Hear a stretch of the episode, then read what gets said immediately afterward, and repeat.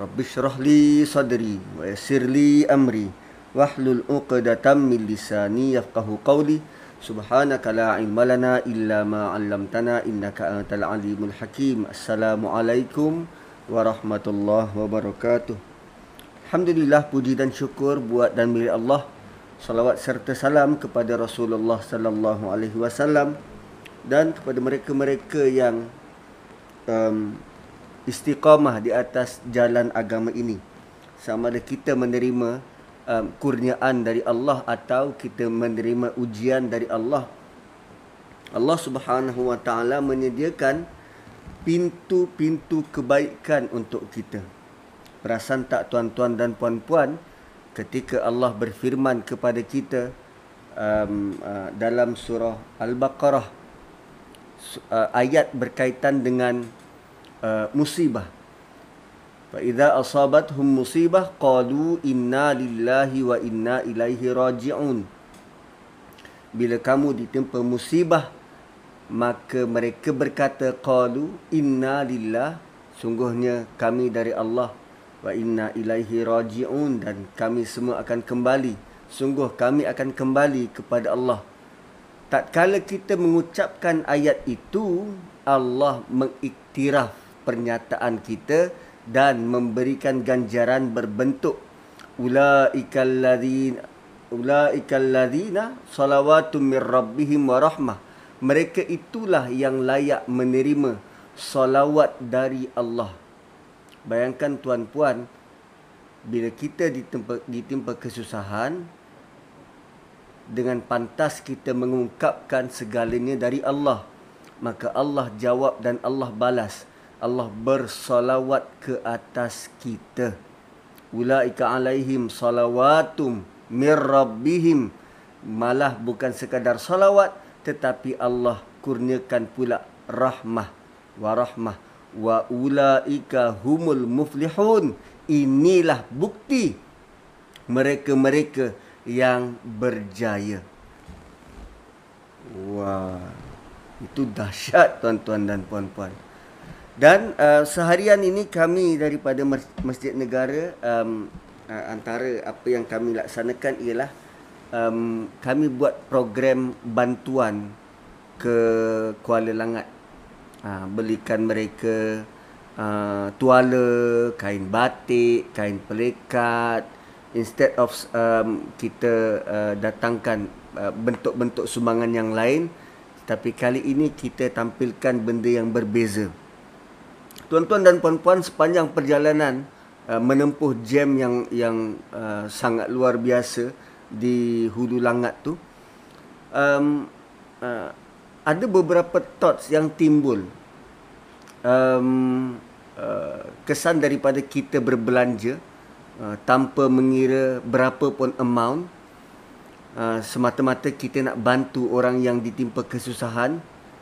Rupanya um, ada benda besar yang kita perlu lihat dari sudut yang jauh lebih um, uh, uh, dari sudut yang lebih atas. Begini. Dalam dua tahun ini kita diuji oleh Allah untuk kekal berada di rumah. Kerana adanya pandemik COVID-19. Lalu keadaan kita semua dan keadaan ekonomi di seluruh dunia, terutamanya di Malaysia, begitu perlahan. Begitu perlahan. Ada yang sampai dibuang kerja. Dan ada yang sampai muflis, terpaksa jual harta benda semata-mata untuk meneruskan kelangsungan hidup. Basically, ekonomi itself dalam negara ni berjalan begitu perlahan dan slowly berjalan begitu perlahan. Dan selepas kita dapat full vaksin dan um, uh, boleh merentas negeri dengan SOP yang kita sendiri cuba untuk patuhi, ekonomi masih lagi dalam rentak yang begitu slow, perlahan. Kita masih berhati-hati untuk berbelanja, kedai masih belum banyak buka, dan kalaupun ada pasar raya buka orang takut nak masuk untuk membeli belah dan Allah datangkan ujian seterusnya. Banjir besar luar biasa. Tahun lepas bukan tak ada COVID dan tahun lepas bukan tak ada banjir. Tapi kali ini banjirnya luar biasa. Dan serentak itu, mereka-mereka yang tidak terlibat dengan banjir, Allah campak perasaan empati yang berbeza. Yang ada tenaga dikerahkan tenaga untuk membantu yang ada upaya keuangan dikerahkan ke semua upaya keuangan untuk membeli belah. Tak kira berapa amount, campakkan saja.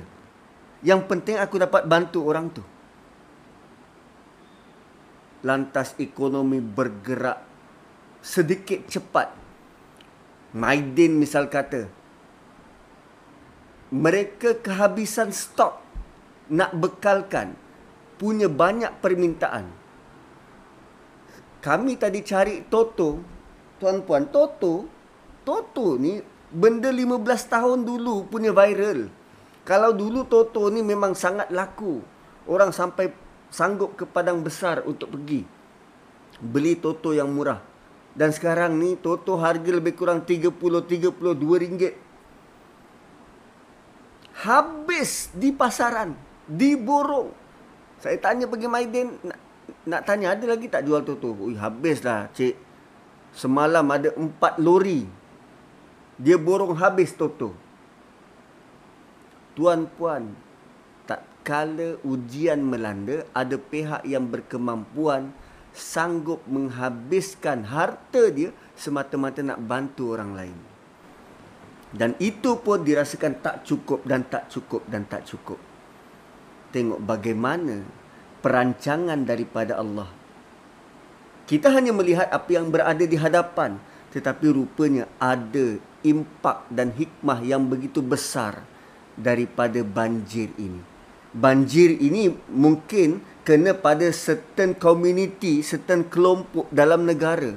Tetapi kesan dia itu melibatkan orang daripada Perak sanggup datang ke sini dengan bawa bot semata-mata nak bantu orang di sini keluar daripada kesusahan. Ada lelaki daripada Melaka naik Viva bawa bot semata-mata nak bantu orang keluar dari kesusahan. Moga-moga dengan susah payah mereka itu Allah bantu mereka untuk melintasi titian sirat yang asalnya mungkin susah payah tapi mereka boleh bergerak pantas sepantas kilat. So itu hikmah banjir.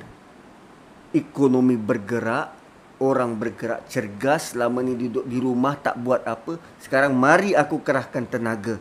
Moga setiap titik peluh yang keluar dari tubuh badan itu menjadi saksi di hadapan Allah membakar dan memadamkan api neraka. Itu yang kita nak So, jom kita teruskan ayat 70. Fa'ulqiyas saharatu sujada. Selepas berlaku apa yang berlaku dan Allah tidak detailkan apa yang berlaku. No, Allah detailkan melalui ayat 69. Wa alqima fi yaminik. Campak apa yang berada di tangan kananmu. Kerana Nabi Musa, Nabi Musa ada sedikit rasa takut sebelum itu. Allah datangkan kuatkan kuatkan uh, emosi Nabi Musa jangan takut. Aku bersamamu. Wa alqima fi yaminik. Campak apa yang ada di tangan kananmu. Talqaf ma sana'u. Nescaya dia menelan. Talqaf ni telan sekaligus sekali suap talqaf ma sana'u ular Nabi Musa dia telan ribuan tali dan tongkat yang lain. Dia telan sekaligus apa yang mereka lakukan. Ma sona'u. Innama sona'u kaidu sahir. Sungguh, apa yang mereka buat itu tipu daya semata-mata. Tipu je. Wala yuflihus sahiru haisu ata. Dan ahli sihir ni dia tak akan berjaya dari sudut mana pun. Dia tak akan berjaya selama-lamanya. wala yuflihu sahiru haitsu ata dan ayat ini memberi memberi kesan emosi pada kita masyarakat Melayu terutamanya uh, dengan sihir ni kita nampak kesan perbuatan dan kesan itu nampak jelas kepada orang yang dihinggapi sihir ataupun uh, terkena dengan sihir. Rujuk pada hospital tak sakit normal. Tapi rupanya ada penyakit misteri yang sukar untuk kita jelaskan melalui um, uh, apa nama uji kaji uji kaji fizikal uji kaji uji kaji sains. Dan orang-orang yang melakukan sihir dia dia rasa dia berjaya. Dia rasa apa yang dia buat tu menjadi. Tapi dalam ayat ini Allah kata ahli sihir dia takkan berjaya selama-lamanya Siapa yang sebut? Bukan Nabi Musa. Siapa yang sebut? Allah Subhanahu wa taala. Wala yuflihu sahir haitsu ata. Dari mana pun. Dari sudut mana pun, di mana pun dia berada, dia takkan berjaya. Walaupun mungkin dia hantar santau dan orang tu mati. Bagi dia, oh dia berjaya dengan ilmu dia. Di sisi Allah tak, dia tidak berjaya dia tidak berjaya. Walaupun ada yang apa nama kena sihir dan dia sakit dan meninggal, tak. Orang tu sangka dia berjaya. Di sisi Allah tak. Tidak berjaya. La yuflihu la yuflihu sahir haitsu ata. Kemudian apa berlaku setelah ahli sihir ni nampak tongkat-tongkat mereka ditelan oleh tongkat Musa yang berubah jadi ular dengan sekali suap. Faul saharatu sujjada. Maka ahli sihir ahli sihir tu mencampakkan diri dia sujud. Tengok bahasa yang Allah guna bahasa yang Allah guna menggambarkan apa yang ahli sihir tu buat dia campak seolah-olah macam ni. Dia, dia, dia punya ayat ni sepatutnya dipahami macam ni. Ahli, semua ahli sihir itu rebah. Sujud. Tu maksud faul qiyas saharatu sujada.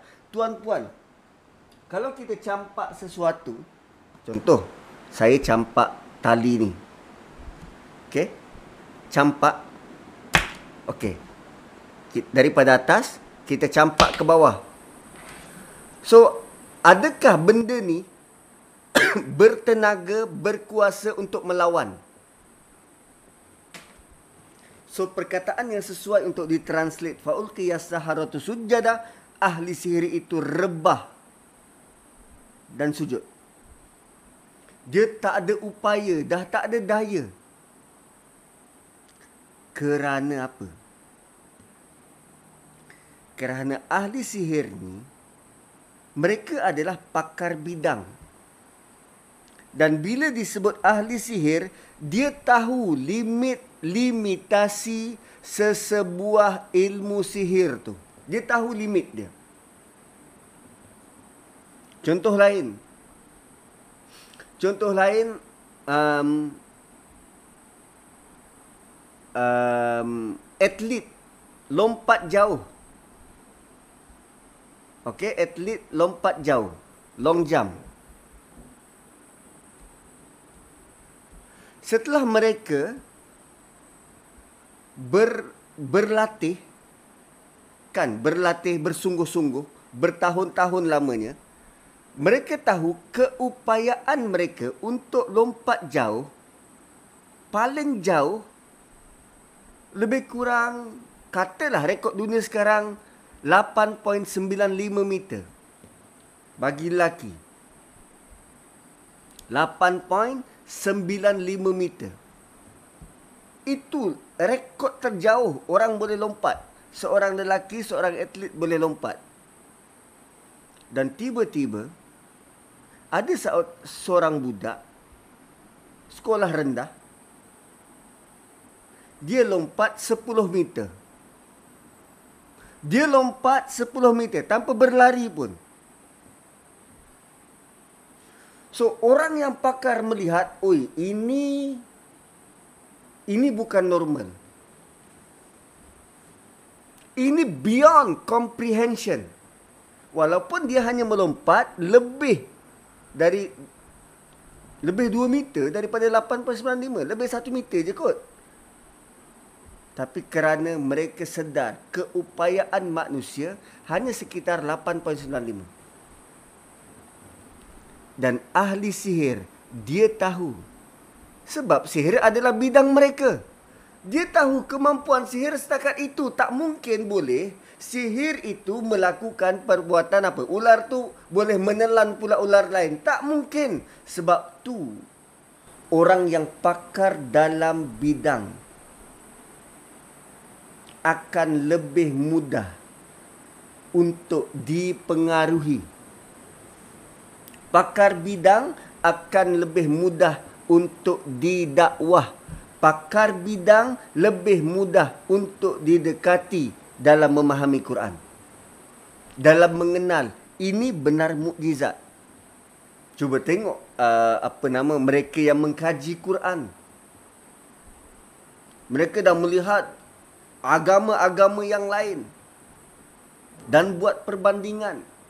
Mereka dah ada dah uh, apa nama kepakaran itu buat perbandingan dan akhirnya dia temui benda yang luar biasa melalui Quran. So dengan kepakaran dia sangat mudah untuk menerima dakwah. Maka qalu mereka berkata, amanah. Ini setelah sujud. Setelah sujud, semua ahli sihir itu berkata, amanah, aku beriman birabbi dengan Tuhan Harun dan Musa. Satu pernyataan yang sangat mengejutkan. Ustaz, apa ayat yang boleh dihafal dan amal untuk batalkan sihir? Tiga kul tapi dengan tadabbur yang betul dengan cara pemahaman yang betul. Tiga kul. Nabi baca tiga kul. Ha, dan ada hadis yang Nabi uh, apa nama Nabi baca kul a'udzu birabbil falaq. Dan dia dibuka terbuka simpulannya tu setiap kali Nabi baca. Ha tu ada hadisnya So faulqiya saharatu sujjada mereka merebahkan diri sujud dan mereka berkata amanna bi rabbi harun wa musa. Kami beriman dengan Tuhan Harun dan Musa. Nah, ini ikut sebab Harun itu Harun Melayu tu mengaku sebagai Tuhan, Tuhan Harun. Tapi Tuhan Harun sekarang dah dah mati. Ini bi rabbi harun wa musa. Kenapa ahli sihir ni kata kami beriman dengan Tuhan Harun dahulu baru Musa? Sedangkan cerita daripada awal tak sebut pun tentang Harun.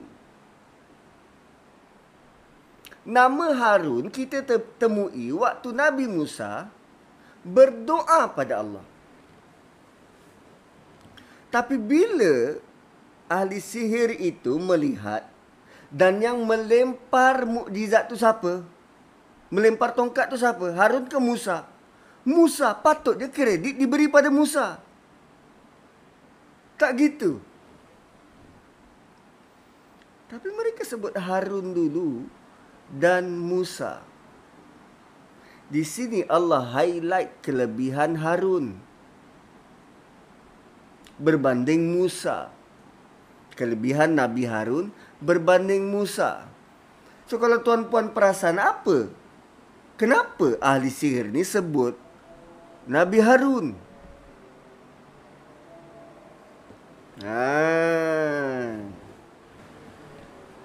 Kita perlu jelas dan kita perlu tahu bahawa siapa ahli sihir ni?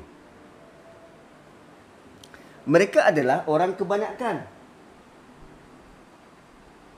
Kan? Mereka adalah orang kebanyakan yang dikutip daripada setiap pelosok bandar dan desa di seluruh Mesir dikumpulkan untuk berhadapan dengan Musa.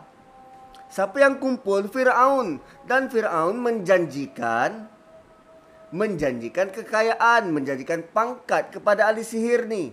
Mereka adalah orang kebanyakan. Mereka adalah rakyat. Mereka adalah netizen yang mencuba nasib dengan ilmu sihir yang mereka ada untuk melawan Musa. Dan ada yang dipaksa. Maka setelah melihat bukti itu dan orang kebanyakan ini, siapa yang dekati? Sebab Nabi Musa adalah anak angkat Firaun. Dia orang kayangan. Malah Firaun memilih untuk bercakap hanya dengan Musa. Walaupun dia kata berdua. So rupanya Nabi Musa dia bercakap dengan VVIP dengan level Firaun.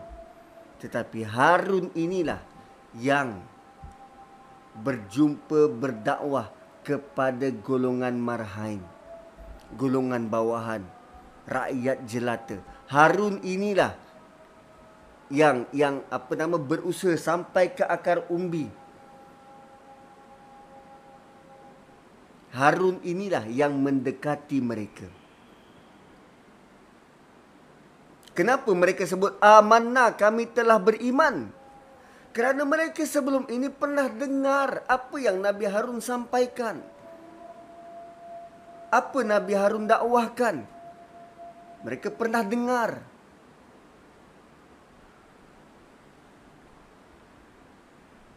Dan tuan-puan, begitulah Nabi Harun yang mendekati rakyat jelata. Maka tak kala ahli sihir ini kan ahli sihir ini melihat apa yang berlaku maka ya mereka mengakui benar apa yang dibawa oleh Harun dan rakannya Musa So tengok bagaimana Allah highlight jasa peranan Nabi Harun. So rupanya kita personally tidak semua level masyarakat kita boleh tembus. Tak. Ada orang yang dia ngam boleh dengan kanak-kanak dan di, apa yang dia buat anak-anak senang ikut Cuba tengok cikgu-cikgu tadika. Tuan-puan, kita jaga anak kecil satu orang. Mereka jaga satu orang menjaga dua puluh orang. Anak-anak kecil. Kita nak menghadap anak kecil kita pun kita sub dengan handphone. Nah, tengoklah YouTube mak sibuk. Cuba tengok guru tadika. Fu, dahsyat tuan-puan. Dahsyat. Dahsyat. So, ada orang yang dia boleh dia boleh menguasai menarik perhatian um, belia. Contoh, um, uh, kalau tuan-puan pernah dengar Ustaz Tidur. Ustaz tidur. Ha, tu cuba cari dekat um, apa Instagram. Ustaz tidur. Pendekatannya diterima dan uh, di di apa nama diraikan oleh golongan-golongan remaja dan belia yang selama ini mungkin tak pernah kenal dekat dengan Quran tapi dengan apa yang dia buat remaja-remaja ini suka. Ada antara kita yang dia sangat suka untuk pergi ke pedalaman, pergi jumpa dengan orang asli, berdakwah dengan orang asli dan kita dengar jasa daripada mereka ni berapa ramai orang asli di pedalaman yang mengenal Tuhan. So setiap satu itu, setiap daripada kita, setiap individu, dia ada golongan sasar yang dia boleh penetrate. So tugas kita sebagai pendakwah, jangan pandang rendah pada mana-mana level pun.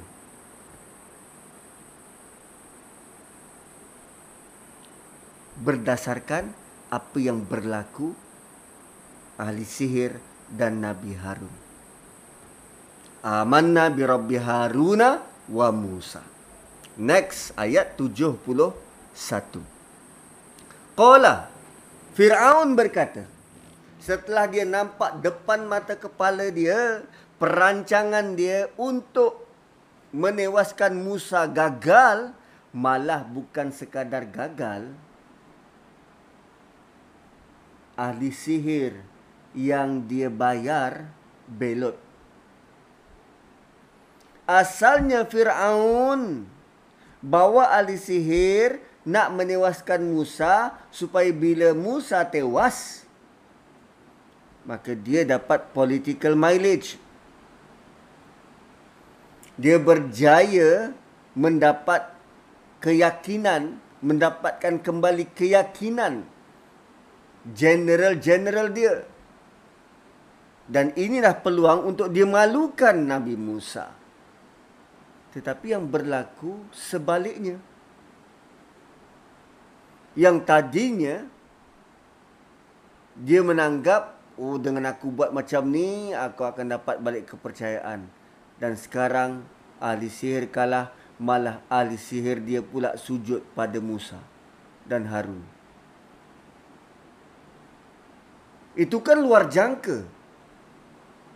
Maka Firaun terpaksa buat sesuatu supaya tanggapan rakyat kan rakyat dia tengah tengok buat pesta Sewaktu orang cuti, di waktu duha, rakyat tengah tengok apa berlaku.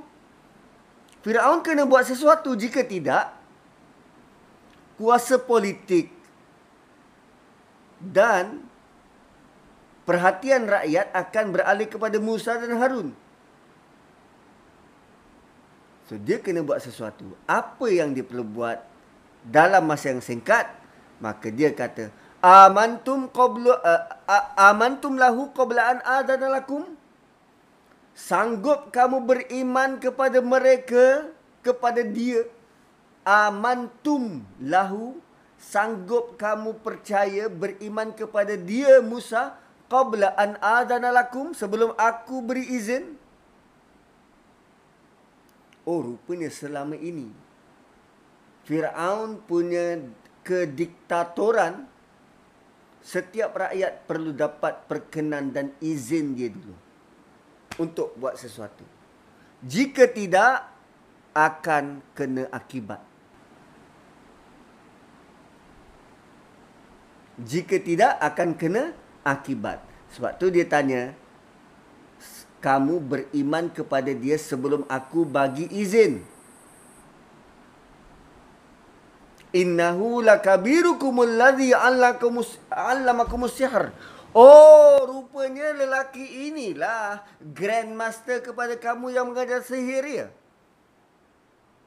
Asalnya dia hanya menuduh Nabi Musa sebagai ahli sihir. Bila ahli sihir dia kalah, dia twist plot, dia twist cerita.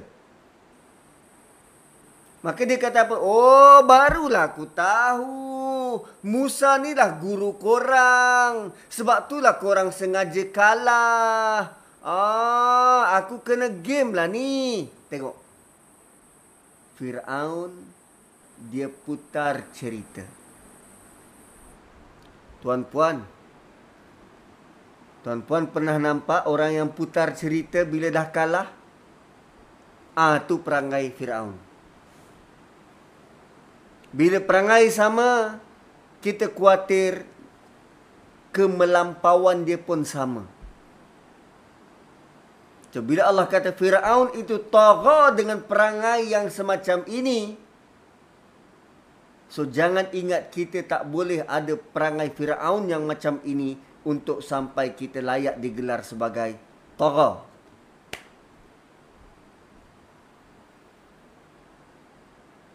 Bila dia salah, bila dia kalah, dia kembalikan, dia putar pula cerita supaya orang lain nampak bersalah. Mengkambing mengkambing hitamkan orang lain. Innahu lakabirukumul ladzi allamakumus sihar. Oh rupanya Musa inilah ketua kamu yang mengajar kamu sihir. Falau qatti anna. Tadi dia kata korang buat sesuatu sebelum aku berizin. Yang kedua, Musa game aku. Yang ketiga, aku pasti akan potong silang tangan dan kaki kamu. Min khilaf. Potong silang. Hukuman yang aku akan buat siapa-siapa yang engkar perintah aku, potong silang. Tangan kanan, kaki kiri. Potong silang. Wala usallibannakum dan setelah itu aku salib dia fi juzu'in nakhli di pohon-pohon tamar wala ta'lamunna ayyuna ashaddu azaba wa abqa dan itu semua aku lakukan supaya kamu tahu wala ta'lamunna. Kamu akan tahu ayyuna ashaddu azaba wa abqa. Siapa antara kita yang lebih keras azabnya dan lebih kekal? Berapa benda Firaun? Ugut. Satu kenapa tak minta, minta izin? Aku tak benarkan korang buat nak jadikan modal supaya dia boleh kekal berkuasa mendatangkan kegerunan kepada rakyat yang lain model um, apa ugutan tuan-puan Cuba lihat rumah tangga kita. Cuba lihat perkataan kita pada anak-anak. Kita mak bapak sangat-sangat lazim menggunakan kad ugutan pada anak-anak. Takut-takutkan anak-anak buat ugutan.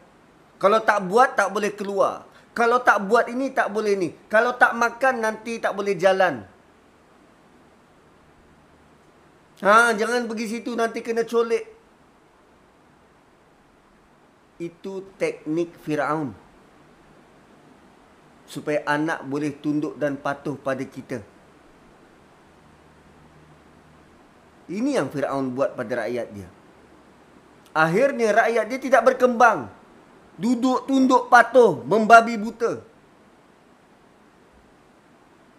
sehingga Nabi Musa perlu datang dan kata ini semua kalau kau orang nak berfikirlah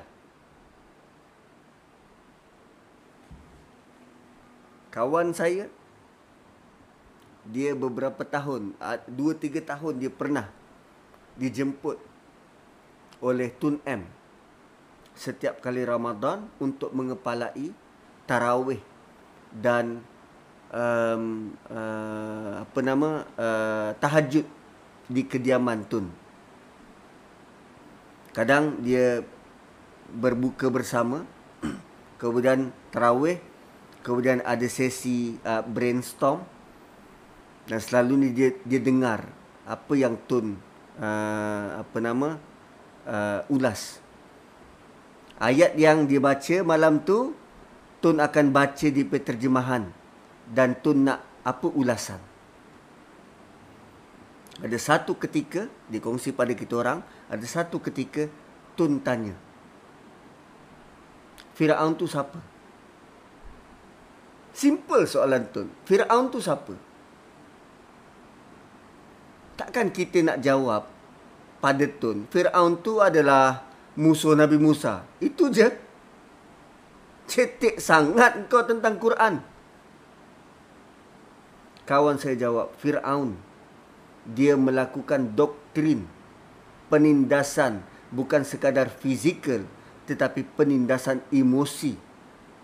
Akhirnya rakyat dia tunduk tak berani melawan. Doktrinisasi dilakukan oleh Firaun menakut-nakutkan, mengugut rakyat dia. Dan akhirnya rakyat dia tak boleh nak berkembang dan tak boleh nak berdikari. Ni ayat ni 71. Aku akan salib, aku akan hukum. Dia menggunakan pendekatan hukum, pukul. Kalau tak nak dengar cakap mak, mak pukul. Akhirnya budak tu membesar dengan ingatan pukul itu normal. Malah jadilah lelaki-lelaki yang kalau tak dapat apa yang dia nak, kalau dia marah, dia pukul isteri dia. Tuan-puan sedar tak ni?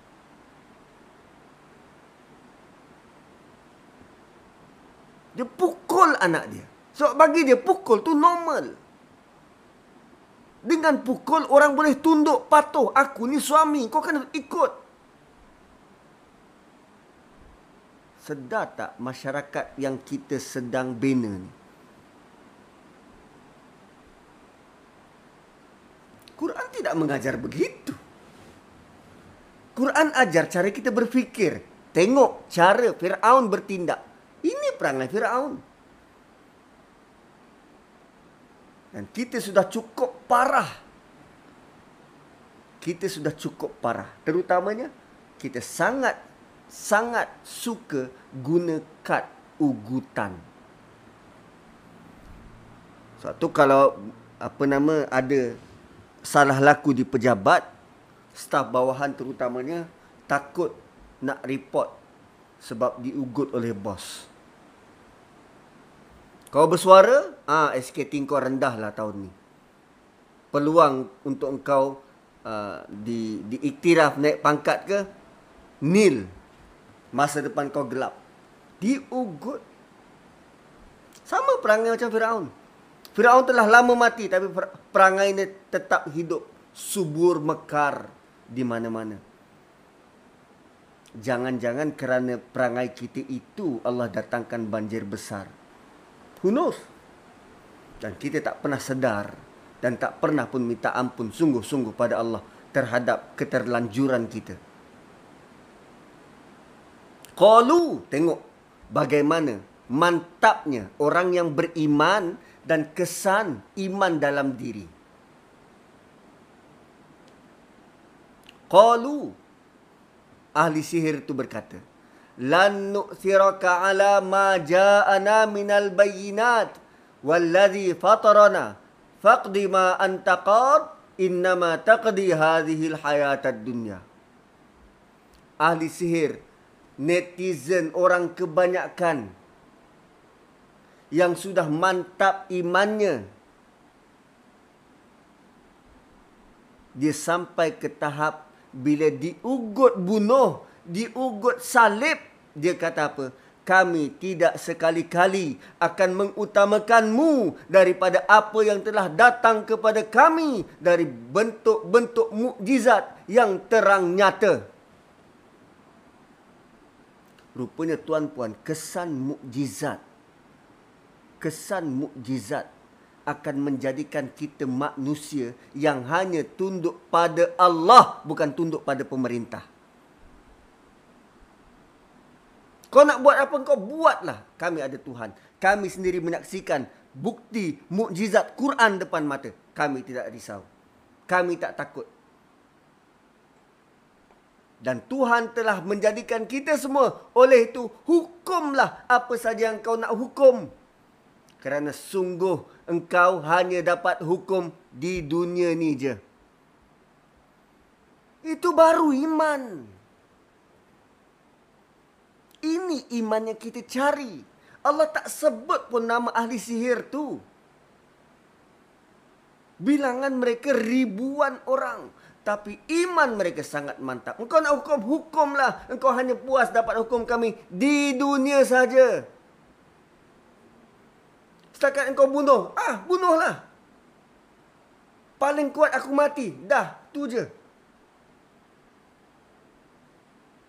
Kau nak buang kerja, buang kerjalah. Paling kuat aku tidak tidak bekerja. Itu je. Engkau hanya dapat hukum aku di dunia. Itu je. Paling tinggi aku mati. Lepas tu, bayangkan tuan-puan, Allah, no, Hitler, Hitler, dia bunuh 4 juta Yahudi. Hitler, dia bunuh 4 juta Yahudi. Dan kalau dia, kalaupun dia berjaya dihadapkan ke mahkamah dunia, apa bentuk hukuman yang boleh dikenakan pada Hitler yang setanding dengan nyawa 4 juta Yahudi tu. Paling tinggi mati dia tembak. Racun. Mati sekali. So boleh dengan kematian dia tu maka seimbanglah dengan dosa dia me, me, me, mematikan 4 juta Yahudi.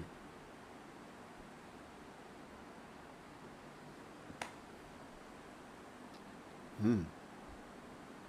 Oh, bagaimana nak cara nak ajar anak tanpa pukul atau ugut? Oh, itu panjang. Itu panjang. Itu kena kena belajar topik yang sangat besar. Terutamanya kita melihat cara Nabi berinteraksi dengan anak. Itu banyak hadis yang kita kena kupas dan urai. Dan itu banyak cerita dalam Quran yang kita lihat Antaranya cerita Nabi Ibrahim dan Nabi Ismail. Dan itu kupasannya sangat panjang lebar. Dan kita kena um, apa nama melihat uh, banyak cerita-cerita berkaitan dengan Nabi dan anak. Sikitlah saya saya sentuh Nabi Ibrahim dan Nabi Ismail. Nabi Ibrahim waktu dia dapat Nabi Ismail pada usia 80 tahun usia 80 tahun dapat anak namanya Ismail. Nabi Ismail usia 15 tahun diperintahkan untuk sembelih anak. 80 dapat Nabi Ismail plus 15 95. Tuan-puan, bapa usia 95 cakap dengan anak usia 15 tahun berapa jauh tu gap usia? 95 15 tahun, berapa jauh gap usia? Seolah-olah macam atuk cakap dengan cucu. Dan atuk ni cakap, aku nak sembelih kau. Apa pendapat kau?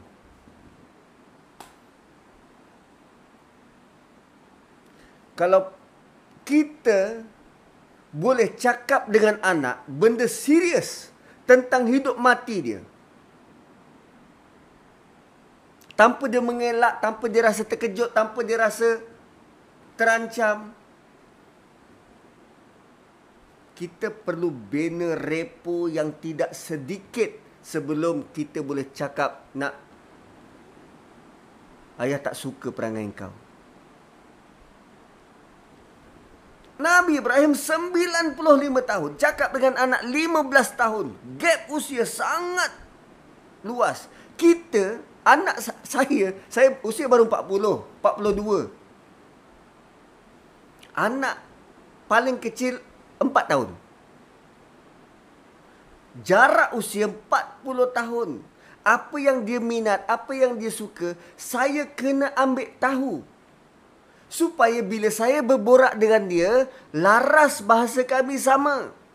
Saya ada anak usia darjah 4 saya kena tahu apa yang dia makan, apa yang dia borakkan dengan kawan, apa cerita dia tengok.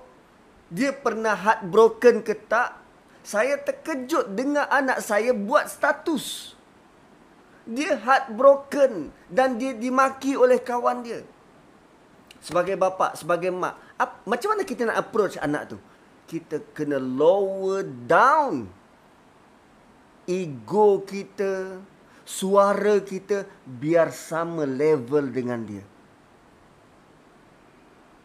Kalau kita hanya act high and mighty, akulah ketua keluarga, aku emak, engkau anak, aku veto, tak selamanya takkan berjaya.